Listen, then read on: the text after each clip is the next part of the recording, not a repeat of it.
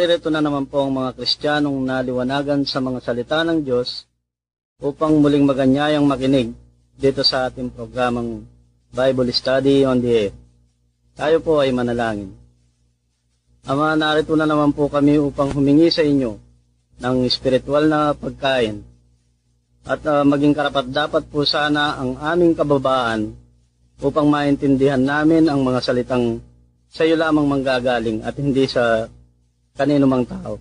Ito po ang aming hinihingi sa pangalan ng aming Panginoong Yeso Kristo. Amen. Narito po ang ating kapatid. Kami nga po ang mga Kristiyanong naliwanagan sa mga salita ng Diyos na nakakita ng dalisay na Kristyanismo o sa Ingles ay pure Christianity. Sa kabila po ng hindi maikailang malinaw na paliwanag ng Diyos sa kanyang mga salita, alam po namin na may mga taong ayaw pa ring tanggapin ang mga ibinabahagi naming katotohanan. Kaya madalas nilang sabihin sa amin, Paano nyo maikakalat ang sinasabi ninyong katotohanan? Sino kayo para magsalita? Eh wala naman kayong otoridad dahil wala kayong diploma para sabihin kayo ay nag-aral sa mga seminaryo o kaya sa Bible schools. Nag-aral lang yata kayo sa ilalim ng puno ng saging. Alam po ninyo, kami rin ay nagtataka kung bakit nagagawa namin ito. Samantalang wala kaming alam sabihin wala rin kaming lakas ng loob para magsalita.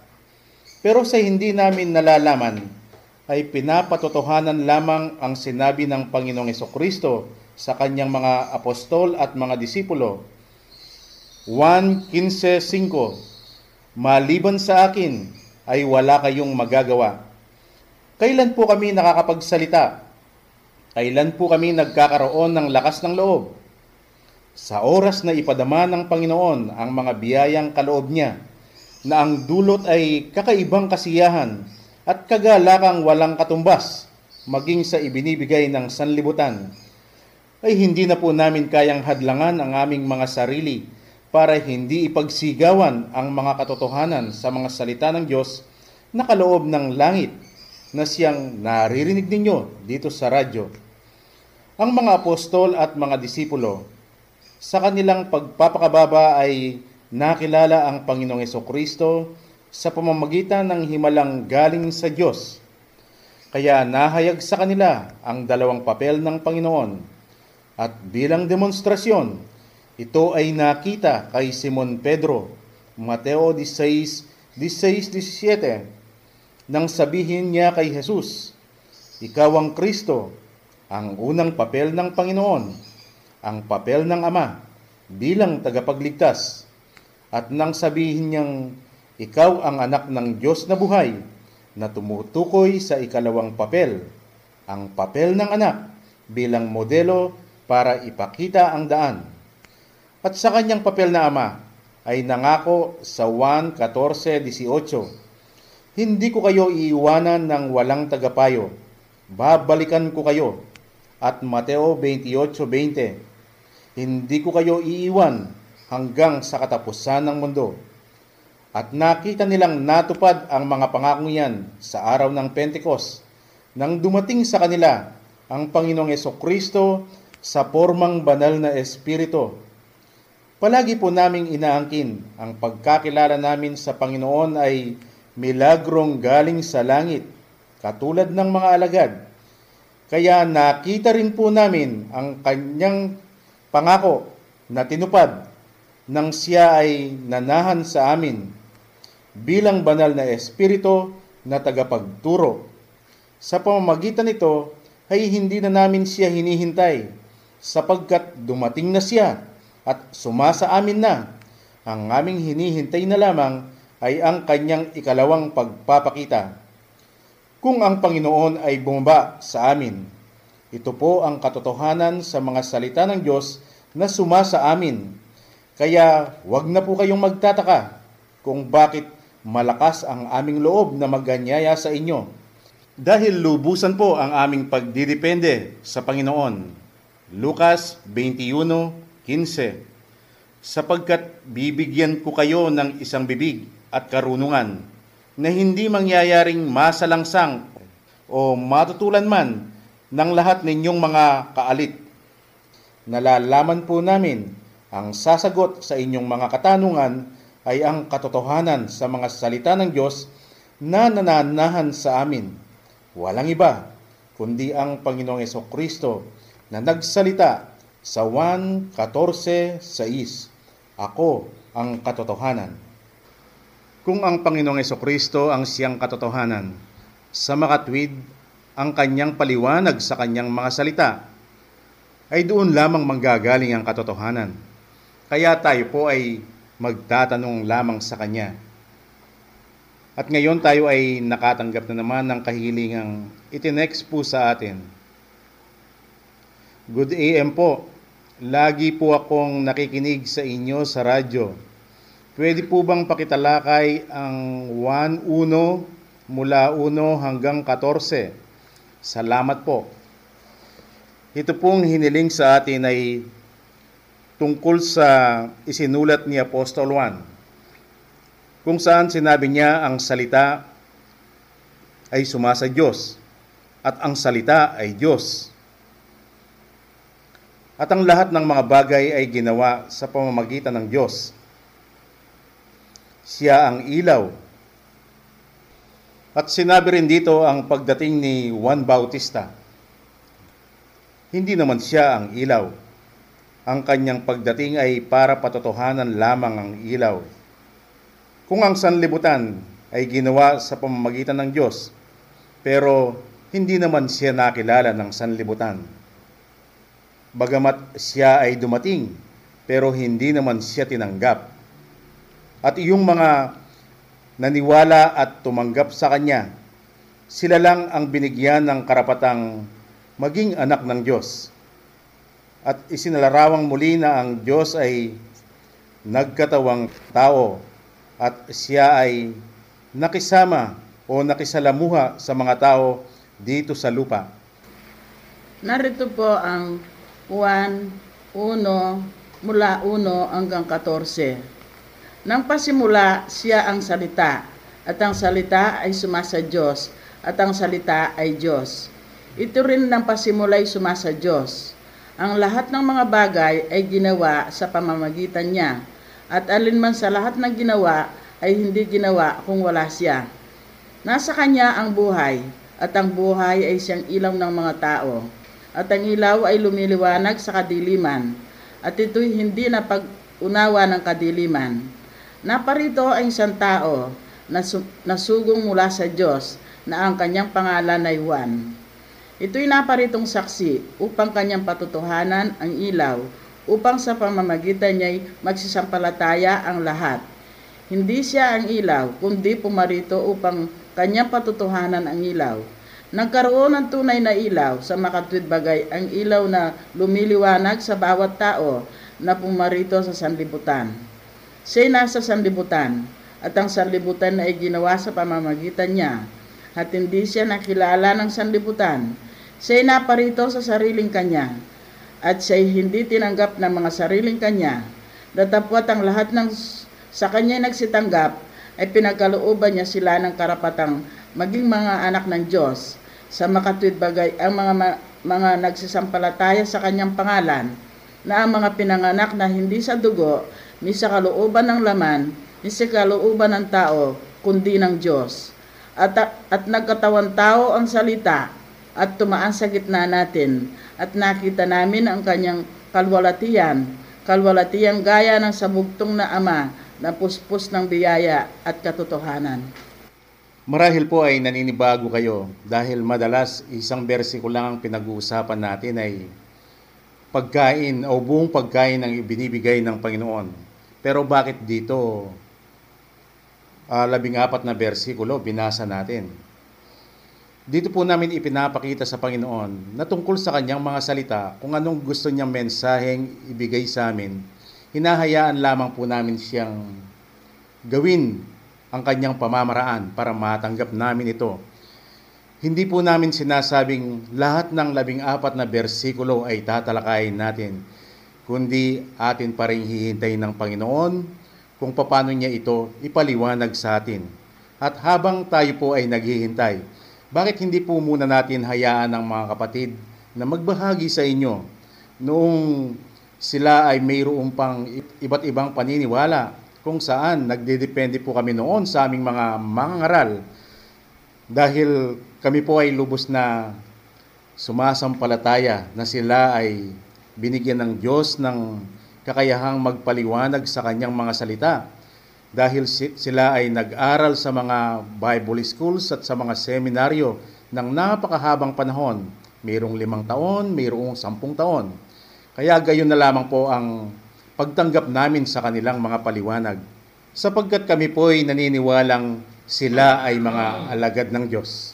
Ito po ang ibabahagi ng mga kapatid. Halimbawa, ito pong unang bersikulo. Kapatid, ano ang ibinahagi ng inyong mga ngaral? Paano nila ipinaliwanag itong 1.1 versikulo 1? Sa amin po sa Iglesia Katolika, ito pong nabasang talata na sinasabi rito na sa pasimula siya ang salita at ang salita ay kasama ng Diyos at ang salita ay Diyos. Ang paliwanag po ng aming mga mga ngaral dito dahil sila po ay aming pinaniniwalaan dahil sila ay nag-aral sa seminaryo ng mahabang panahon ang paliwanag po nila dito tungkol sa ating Panginoon, eh, ang tinutukoy na salita rito ay ang ating Panginoon sa Kristo, na sa pasimula ay kasama na siya ng Diyos, at siya ay Diyos. Yun po ang narinig kong paliwanag ng aming mga mga ngaral. Ako po ay galing sa mga Pentecostal Charismatic. Kung ano po ang narinig natin sa kapatid na galing sa matandang sekta, gayon din po ang aming paniniwala na ang ating Panginoong Kristo kasama na ang amang Diyos. Kaya siya po ay paniwalang paniwala namin. Siya ay Diyos. Narinig po natin ng mga kapatid na kung saan noon pa kami po ay talagang nagbabasa na rin ng banal na aklat. Pero nang magpakilala po sa amin ng Panginoong Yeso Kristo, bigla pong nag-iba ang aming pananaw sa kanyang mga salita. Kung noon binabasa lang namin ito at pagkatapos eh ganyan lang. Pero ngayon nakita po namin na bawat salita ng Panginoon ay napakahalaga. Ito pong binasa nating 1.1.1. Marahil po lahat ay sasangayon na dito ay pinapatotohanan ng Diyos na sa simula pa ay nandoon na siya. At kung ito man ay pinapaniwalaan ng maraming tao, pero parang hindi yata sapat na ang tao ay maniwalang mayroong Diyos na naglalang sa pasimula pa lamang. Dahil dito po, o isinulat na ang salita ay sumasa Diyos. Napakahalaga po yata nitong sinabi ng Panginoon ang tungkol sa salitang sumasa Diyos. Kaya kung uunawain ito ng tao, ang papasok sa kanyang kaisipan na sa simula pa pala'y mayroon ng kasama ang Diyos. Pero tayo po dito ay hindi ganyan. Iyon ay ang salita na Diyos din. Pero tayo po gayon mang, kung titignan mo, yun ang sinasabi rito, eh hindi po natin ito bibigyan ng kahulugan hihintayin pa rin natin ang Diyos kung ano ba ang ibig niyang sabihin dito sa kanyang ipinasulat. E paano po natin ngayon maunawaan itong sinabi ng Panginoon? Huwag po natin kakalimutan na ang Panginoong Kristo mismo ang gumabay sa atin. Binigyan po niya tayo ng gabay para maunawaan natin ang kanyang sinasabi ayon sa kanyang ipinasulat sa 1.3.12. Ako'y nagsalita ng makalupang bagay para lalo ninyong maunawaan ang makalangit na bagay. Ano po kayang makalupang bagay ang ibibigay sa atin ng Panginoon? Batay doon sa kanyang sinabi na sa simula pa lamang ay nandoon na ang salita at ang salita ay sumasa Diyos at ang salita ay Diyos kung ang Diyos ay hindi nakikita. Tayo po ay titingin ng isang halimbawa sa isang hindi natin nakikita. Kung tayo po kaya ay mayroong kamag-anak na nasa abroad, anak man natin yan, kapatid, magulang, Kung nalalaman po nating siya ay nasa abroad at hindi po siya tumatawag o hindi man sumusulat sa atin, wala po tayong komunikasyon sa kanya.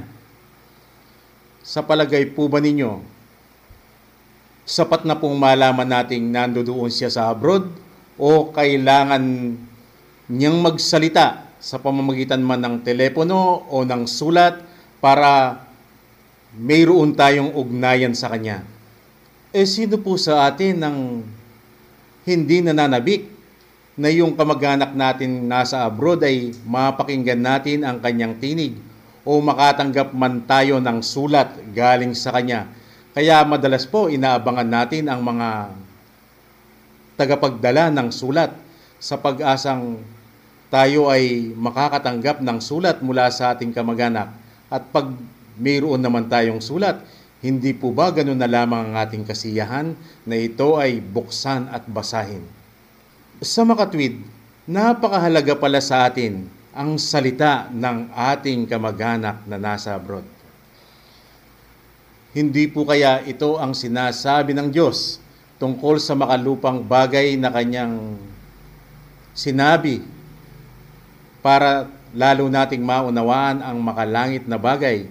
Dahil sa pamamagitan ng ibinigay na halimbawa, ay makikita natin dito kung gaano kahalaga ang salitang nagmumula rin sa Panginoon. At dahil napakahalaga ng salita ng Diyos, ganyan po niya mahigpit na hinihabilin na ang kanyang mga salita hindi dapat bawasan at hindi dapat dagdagan sapagkat ang kanyang mga salita, ito ang kumakatawan sa kanya. Kung ganoon, ang pagtanggap pala sa salita ng Diyos ay ang pagtanggap mismo sa Diyos. Kung ganoon, ang pagtanggap pala sa Diyos ay ang pagtanggap sa kanyang mga salita o sa kabuuan ng kanyang mga salita. At sa inyo pong narinig, ganyan po kahalaga ang bawat salita ng Diyos sa amin.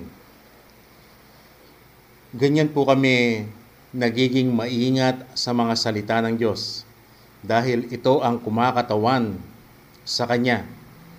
Kaya kapag hindi namin tinanggap ang kahit isa lang sa Kanyang mga salita, ang katumbas noon ay parang tinanggihan namin ang Diyos. Tignan po ninyo ang karunungan ng Diyos. Bagamat itong unang bersikulo pa lamang ang itinatanong sa Kanya, maging itong ikalawang bersikulo ay sinagot na niya. Dahil hindi sapat na malaman nating mayroong Diyos, kailangan pala ang salita. Dahil kung walang salita ay parang walang Diyos. Dahil walang salita kung walang nagsalita. At kung nandyan naman ang Diyos, pero hindi siya nagsalita, eh paano ang kanyang plano na kanya lamang ipapahayag sa kanyang mga salita. Sa makatwid ay hindi po pwedeng ihiwalay ang salita sa nagsasalita. Narito po ang isang halimbawa. Tayo po ay pupunta doon sa pasimula. Kaya tayo po ay tutungo sa aklat ng Henesis. Pagkatapos nilikha ng Diyos ang langit at ang lupa, kung saan ito ay nababalot ng kadiliman. Nagkaroon po ba ng liwanag kung hindi nagsalita ang Diyos? Basahin po natin ang Henesis 1.3. Genesis 1.3 At sinabi ng Diyos, magkaroon ng liwanag at nagkaroon ng liwanag. Ano po ang narinig natin? Sa pamamagitan ng salita ay nagkaroon ng liwanag. Ituloy po ninyo ang pagbabasa dito sa aklat ng Henesis ng lalangin ng Diyos ang mundo at makikita po ninyo kung gaano kahalaga ang kanyang mga salita dahil dito po niya uumpisahan ang kanyang pinaplano. Tignan po natin ang ginagawang pamamaraan ng Diyos sa hindi po pala natin nalalaman maging itong versikulo 3 ay kasunod na niyang ipinapaliwanag dahil lahat ng mga bagay na kanyang nilalang sa pamamagitan ng kanyang salita at ito ay nangyari. Kaya kung tayo po ay titingin lamang sa ating paligid, kung saan ay kakaiba ang ating nakikita na walang sino mang taong pupwedeng gumawa. Ito po ang maliwanag na patunay na mayroong Diyos na naglalang sa pamamagitan lamang ng kanyang salita. At kung kayo po aming minamahal na nakikinig, kung bibigyan lamang siguro namin kayo ng pagkakataong magbahagi tungkol sa inyong nakikita sa inyong mga paligid na kung saan ay mayroong Diyos na nagdisenyo at lumikha ng mga ito, eh baka sa inyong ibabahagi ay hindi po tayo matatapos. Pero bakit po kaya sa kabila nito ay mayroon pang mga taong ay walang Diyos? Eh dahil po pala mayroong mga taong sa hindi nila nalalaman, bagamat sa akala nila, sila ay tapat, sinasamba nila ang Diyos at kanila itong pinagsisilbihan. Kaya ang kanilang inaasahan, ang lahat ng kanilang ipinangangaral ay tatanggapin dahil inaangkin nilang ang kanilang sinasabi ay nanggaling sa Diyos sapagkat sila ay mga alagad ng Diyos. Eh ano po ang narinig natin sa kanila noon? Sila po ang nagsalita noon na ang mundo ay patag at hindi bilog. Pero napabulaanan po yan ng sensya. Pinatunayan ng sensya na ang mundo ay bilog talaga. Eh nasaan po ngayon yung kanilang ipinangangaral ay nanggaling sa Diyos. Kaya sa pamamagitan po ng kanilang sinabing yan, marami sa mga scientists na hindi na naniwala sa Diyos. Sapagkat ang ipinapahayag ng mga umaangking alagad ng Diyos ay literal ang salita ng Diyos. Kinalimutan na po yata nila na ang Diyos na hindi nakikita ay espiritu at maging ang kanyang salita o kanyang wika ay hindi rin mauunawaan kung hindi lamang niya ipapaliwanag. Kaya kami po ay naniniwalang ang salita ng Diyos at ang siyensya ay magkatugma. Hindi po yan magkasalungatan. Pero mayroon namang pasubali na mayroon pong sinasabi ang siyensya na teorya lang. Pwera po yon. Ngayon po ay tutungo tayo dito sa versikulo 4 na mayroong ganitong nakasulat. Nasa kanya ang buhay at ang buhay ay siyang ilaw ng mga tao. Kung gagamitin po ng tao ang kanyang unawa, ang sasabihin, tama naman ang sinasabi ng Diyos dahil kung walang Diyos ay hindi magkakaroon ng buhay. Pero yung pong binasa natin kanina, lalo na yung huling bahagi, sinasabi rito, ang buhay ng Diyos, ang siyang magiging ilaw ng mga tao. Eh, paano po magiging ilaw ng mga tao ang buhay ng Diyos? Eh, Espiritu siya. Kaya po pala ipinasulat ng Diyos na ang Panginoong Yeso Kristo ang larawan ng Diyos na hindi nakikita. Kaya sa pamamagitan ng buhay ni Yeso Kristo ay makikita ang liwanag. Kolosas 1.15 Na siya ang larawan ng Diyos na di nakikita, ang panganay ng lahat ng mga nilalang. Paano po ito napatotohanan? Kaya nang dumating ang Panginoong Yeso Kristo, siya ay nagsalita, Ako ang liwanag ng sanlibutan. Tahin ko po itong susunod na bersikulo. Kaya po kayang unawain ng mga tao ito. At ang ilaw ay lumiliwanag sa kadiliman, at ito'y hindi na pag-unawa ng kadiliman. Sa amin po sa Katoliko, ang tinutukoy dito na ako ang liwanag ng sanlibutan ay walang iba kundi ang ating Panginoong Kristo. Ako po yung galing sa mga Pentecostal Charismatic. Kung ano po ang narinig natin sa kapatid, yung rin po ang paniwala namin na ang tinutukoy ang ating Panginoong Kristo. At ang alam po namin na hindi o nasa kadiliman, hindi tinanggap ang ilaw, yung pong mga taong ayaw nila ang katotohanan. Dahil ang alam po namin, nasa amin ang katotohanan. Ako naman po yung galing sa mga Baptist, ang paniniwala ho namin noon ang ang ilaw o liwanag ay ang Panginoong Kristo na isa sa mga persona ng Holy Trinity.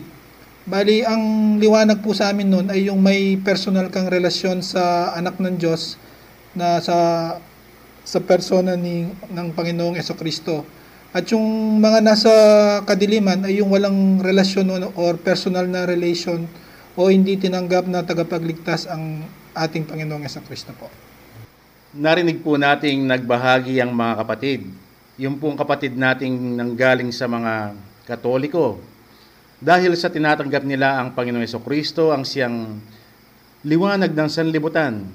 Kaya hindi po nakapagtatakang marami ang sumusunod sa kanila. Pero yun namang kapatid na nanggaling sa mga Pentecostal, mayroon siyang nakitang mali sa paniniwala ng mga katoliko. Ito ay ang pagkakaroon nila ng rebulto. At yung kapatid na nanggaling sa mga Baptist, hindi sila naniniwala doon sa ginagawa ng mga Pentecostal. Sila ay nag speaking tongues. Ang sabi nga nila, tapos na yan, hindi na kailangan. Gayon mang halos pareho lamang po sila sa mga doktrina. Pero ang tanong, kung talagang tinatanggap si Yeso Kristo na siyang liwanag ng sanlibutan, eh bakit kailangan pa niyang isugo si Juan Bautista? Juan 1.6 Naparito ang isang tao na sugong mula sa Diyos na ang kanyang pangalan ay Juan. Sa amin po mga Katoliko, kaya mahalaga sa amin ng si Juan Bautista dahil siya isinugo para magbautismo.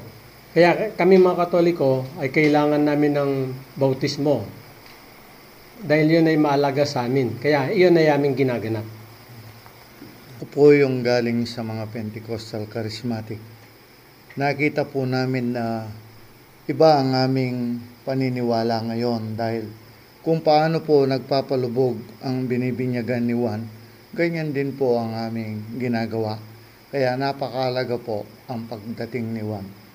Po yung galing sa Baptist, malaki po ang paniniwala namin kay Juan kaya nga pinapangalan namin ang aming relihiyon sa sa kanya at ang isang isang patakaran po sa Baptist noon ay kailangan ka munang magkaroon ng personal na relasyon sa ating Panginoong Yeso Kristo at pagkatapos mo magkaroon ng relasyon ay magpapabinyag ka noon sa sa tubig.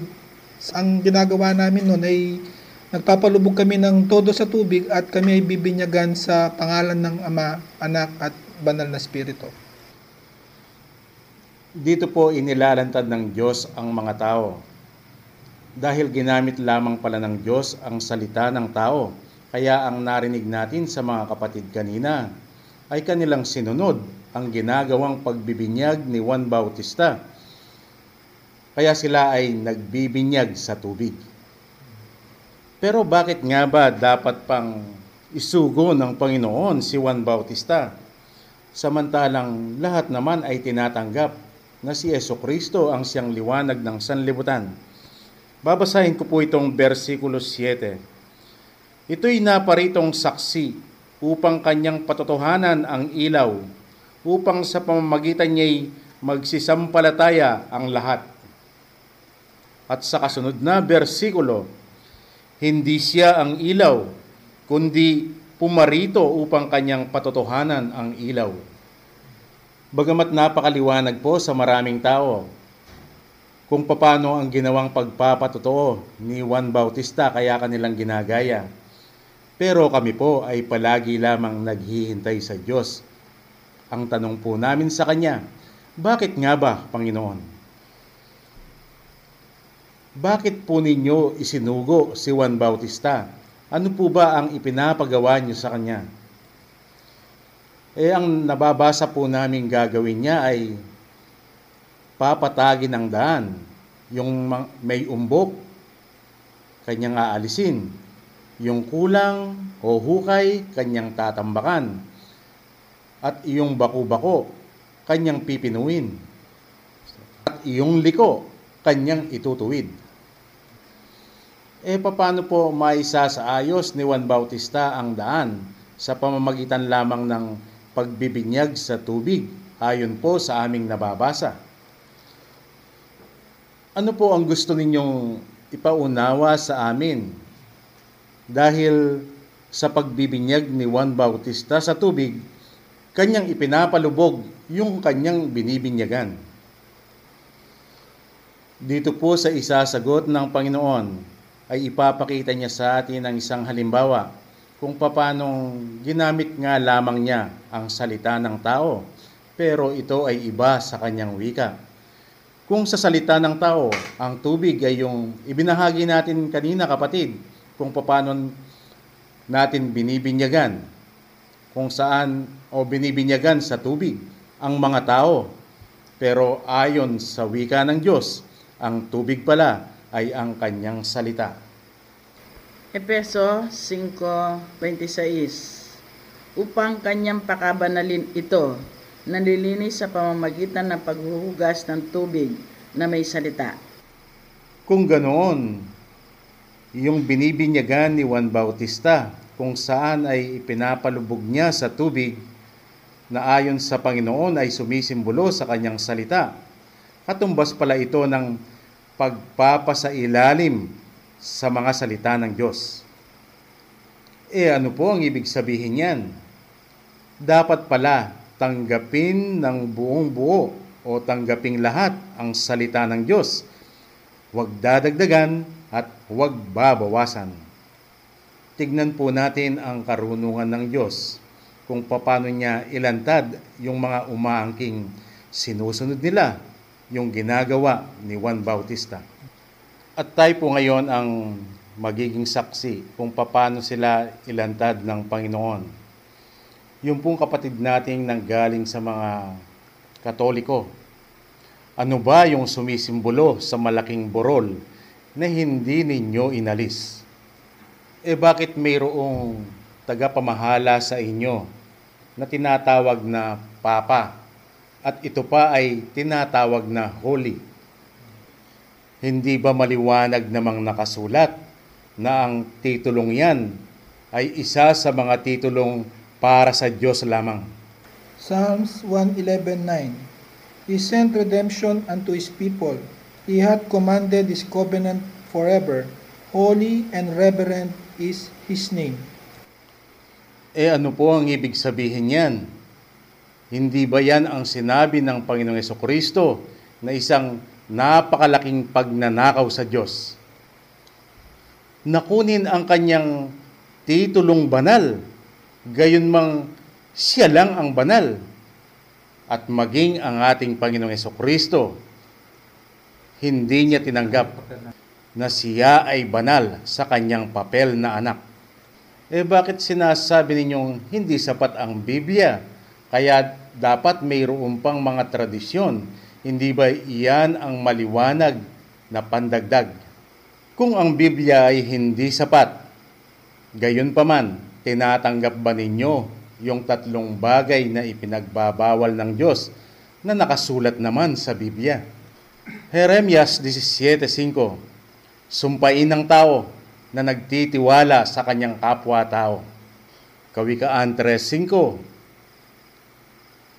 Magdepende lamang sa Panginoon at huwag manalig sa sariling kaunawaan. Jeremias 17.9 Huwag padadaya sa puso, sapagkat ang puso ang siyang pinakamandaraya sa lahat. Sino ang makaalam? Marahil po ay sapat na ang mga ibinigay na ebidensya ng Panginoon para makitang dinagdagan nila bilang burol at binawasan naman nila bilang hukay. Kung sa mga narinig natin kanina ay walang umangkin kung sino sa kanila ang sumisimbolo sa kadiliman na hindi nauunawaan ang ilaw pero ngayon pong naghayagan Diyos sa atin, aming minamahal na tagapakinig, Sana po nakita ninyo kung sino yung tinutukoy niyang kadiliman na hindi man pala tinanggap ang liwanag ng sanlibutan. Sino po kaya sa mga sekta ngayon ang tumatanggap dito sa saway ng Panginoon? 1.8.19 Kung kakilala ninyo ako, dapat din ninyong kakilala ang aking Ama. Ano po kaya ang ibig sabihin ng Panginoon? Minamahal po naming nakikinig. Suriin po ninyo ang inyong sarili. Ang sabi ng Panginoong Kristo, dahil wala sigurong hindi umangking, hindi siya kakilala. Pero ang sabi niya, kung kilala raw natin siya, ay dapat din nating kakilala, kakilala ang kanyang ama. Eh, sino ba ang kanyang ama? Subukin po ninyong itanong ito sa inyong mga mangangaral. Dahil nung ako po nang subukin kong itanong ito sa mga ngaral ko noon, himbis na sagutin niya ako, eh nagalit pa. Eh ang sabi niya, basta maniwala ka na lamang na mayroong iisang Diyos.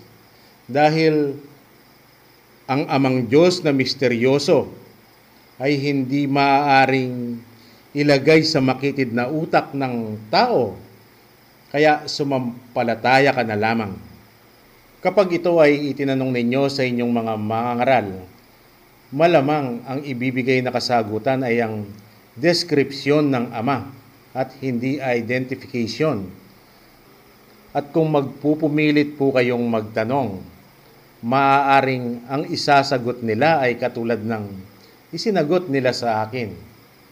Kung pipilitin mong ilagay sa makitid mong utak ang misteryosong Diyos ay makakatulad ka niya. Kaya para ka na rin Diyos. Kaya ang dapat mo na lang gawin, maniwala sa isang Diyos, mahalin, gumawa ng mabuti sa kapwa, at manatili ang pananampalataya. Dahil ang Diyos ay mapagmahal, sapat na yan. Pero sa hindi nalalaman ng mga tao, ang lumalabas sa kanilang bibig ay doon sila huhuliin at ilalantad ng Panginoon. Kung inaangkin nilang mayroon lamang isang Diyos, eh sino ba ang iisang Diyos ni Abraham, Isaac at Jacob? Ano ang kanyang pangalan? At sino rin ba ang Diyos ni Pablo at ni Pedro? Ano ang kanyang pangalan? Maaaring ang sabihin nila, mahirap na tanong yan. Pero dahil nahihirapan sila na ibigay yung sagot, nagpapatunay lamang na nasa kanila yung bunga ng tatlong bagay na ipinagbabawal ng Diyos. Yung pong mga sinabi natin kanina. At sino po sa mga sekta ang tinatanggap ito na hindi nila kinukuha sa titik ang mga salita ng Diyos. Pero maliwanag po ang sinabi ni Pablo. 2 Corinthians 3.6 Na sa amin naman ay nagpapaging sapat na mga ministro ng bagong tipan, hindi ng titik, kundi ng Espiritu, sapagkat ang titik ay pumapatay, datapot ang Espiritu ay nagbibigay ng buhay. Marahil po sa mga ipinahayag ng Diyos, ay nakita natin ang kahalagaan kung bakit kinailangan niyang suguhin si Juan Bautista. At para doon sa mga tumanggap sa patotoo ni Juan, sila yung tinutukoy sa versikulo 9. Nagkaroon ng tunay na ilaw sa makatwid bagay ang ilaw na lumiliwanag sa bawat tao na pumaparito sa sanglibutan. Eh sino po sila? Sa panahon ng Panginoong Kristo, sila ang mga apostoles at mga disipulo. At ang mga tumanggi, hindi tinanggap ang patotoo, patotoo ni Juan, ay ang mga eskriba at mga pariseo. At sila ang tinutukoy ng Panginoon dito sa versikulo 10. Siya'y nasa sanlibutan at ang sanlibut ay ginawa sa pamamagitan niya at hindi siya nakilala ng sanlibutan. Eh gayon mang kasama siya, kaharap siya, nakakausap siya, nahahawakan siya, pero hindi siya nakilala. Pero kung tutuusin, ang mga Hudyo ang dapat makakilala sa Panginoong Yeso Kristo sapagkat sa kanila ipinagkaloob ang salita ng Diyos. Pero hindi nga pala magkakamali ang Panginoon. Kaya ipinasulat niya itong kasunod na bersikulo. Siya'y naparito sa sariling kanya at siya'y hindi tinanggap ng mga sariling kanya. At dahil itong salita ng Diyos ay hindi lumilipas, eh sa atin pong panahon, kanino ba ipinagkatiwala ng Diyos ang kanyang salita? Hindi po ba sa Kristyanismo? At lalong-lalo na, ipinagkatiwala ito sa mga mangangaral. Pero ano po ang ipinahayag ng Diyos sa atin kanina? Kung sino pa yung humahawak sa kanyang mga salita na nakikita ng mga tao, sinusundan ng mga tao, pero sa ipinahayag ng Diyos, hindi man pala siya nakilala. Dito naman po sa versikulo 12, datapwat ang lahat ng sa kanya'y nagsitanggap ay pinagkalooban niya sila ng karapatang maging mga anak ng Diyos sa makatwid bagay ang mga nagsisisampalataya sa kanyang pangalan. Dahil ito po ay maliwanag sa nakikita ng mga tao na ang tinutukoy dito ay ang pangalang Kristo. Ganyan po nila tinanggap ang pangalang Kristo. Kaya ang ipinangangaral ng mga tagapagturo, tanggapin mo lamang si Kristo bilang sariling Panginoon at tagapagligtas ng iyong buhay, ligtas ka na, born again ka na. At dahil itong nakasulat sa 1.1.12 ay kanilang tinatanggap. At sinabi ni Eso Kristo ang Marcos 16:17. Ganyan po sila, ganyan po nila ginagamit ang at lalakip ang mga tandang ito sa magsisisampalataya. Magpapalabas sila ng mga demonyo sa aking pangalan.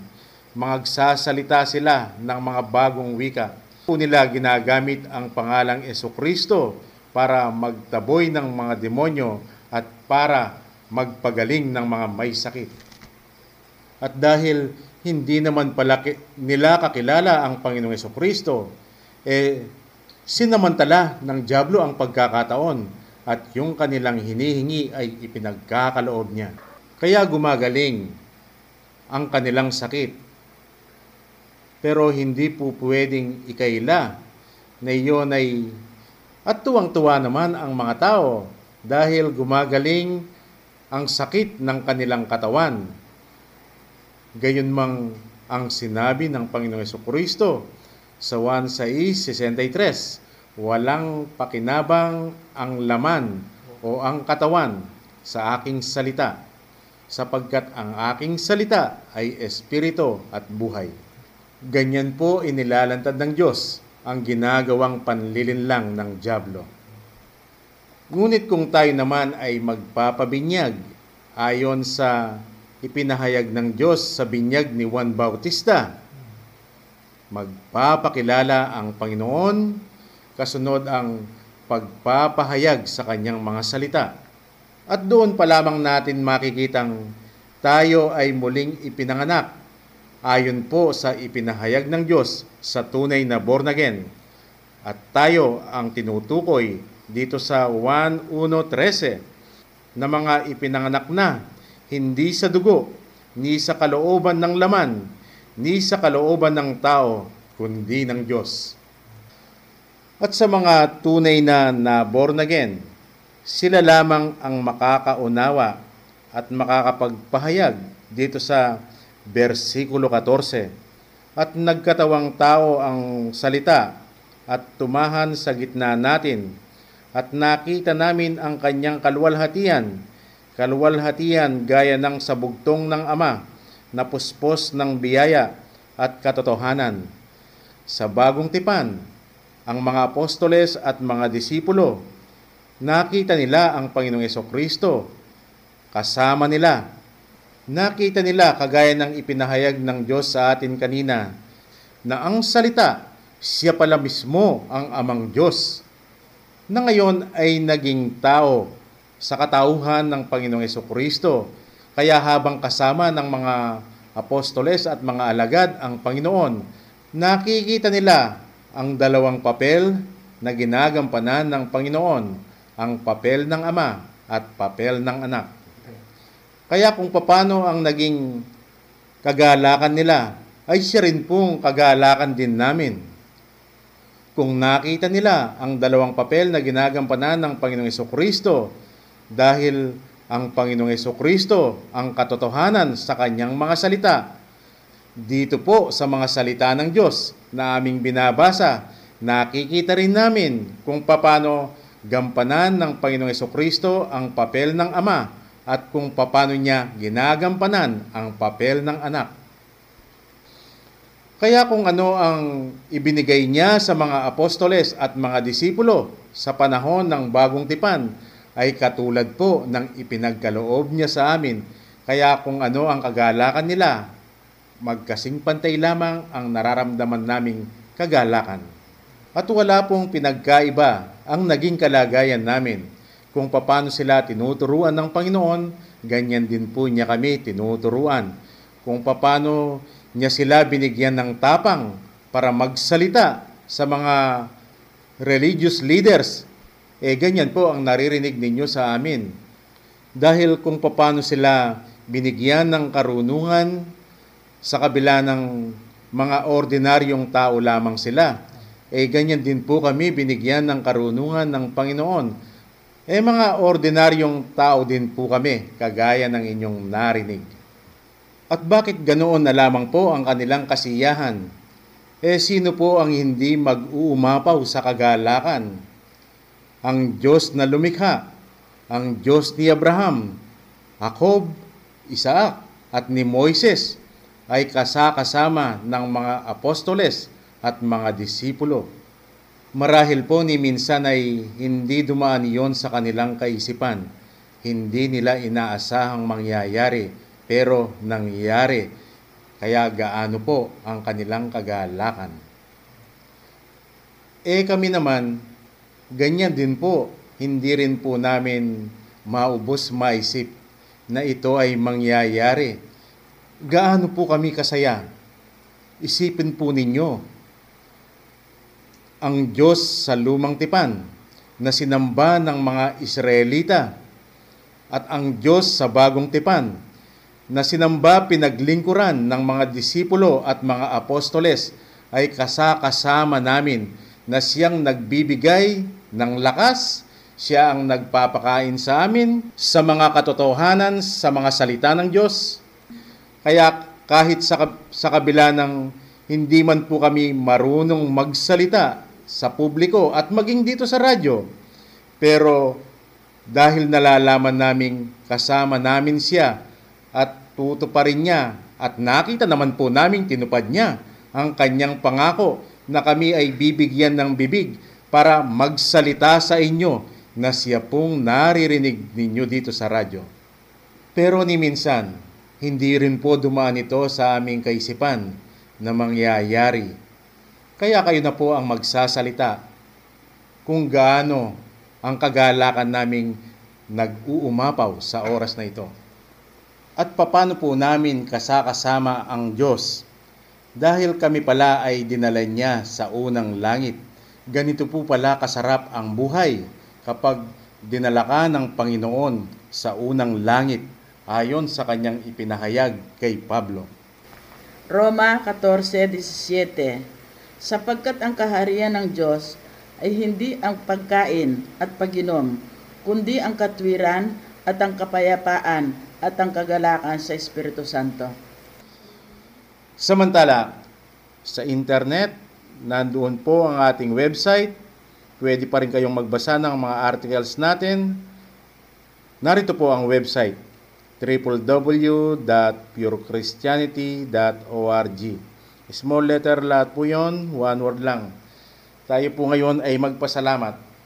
Panginoon, marami pong salamat Ipinakita po ninyo sa amin kung gaano kahalaga ang inyong salita. Dahil ang salita ninyo ang kumakatawan sa inyo. Ang salita pala ay kayo mismo. Marami pong salamat sa pamamagitan pala ng inyong mga salita ay doon nyo kami tuturuan Doon nyo kami pakakainin sa inyong mga salita. Doon nyo kami susubukan. Doon ninyo kami lilinisin. Doon ninyo kami gagabayan. Doon ninyo kami hahakain. Pero lahat ng ito ay magiging posible kung kami ay mananatiling nagpapakasanggol sa inyong harapan. Ito ang aming pasasalamat sa pangalan ng aming Panginoong Kristo. Amen.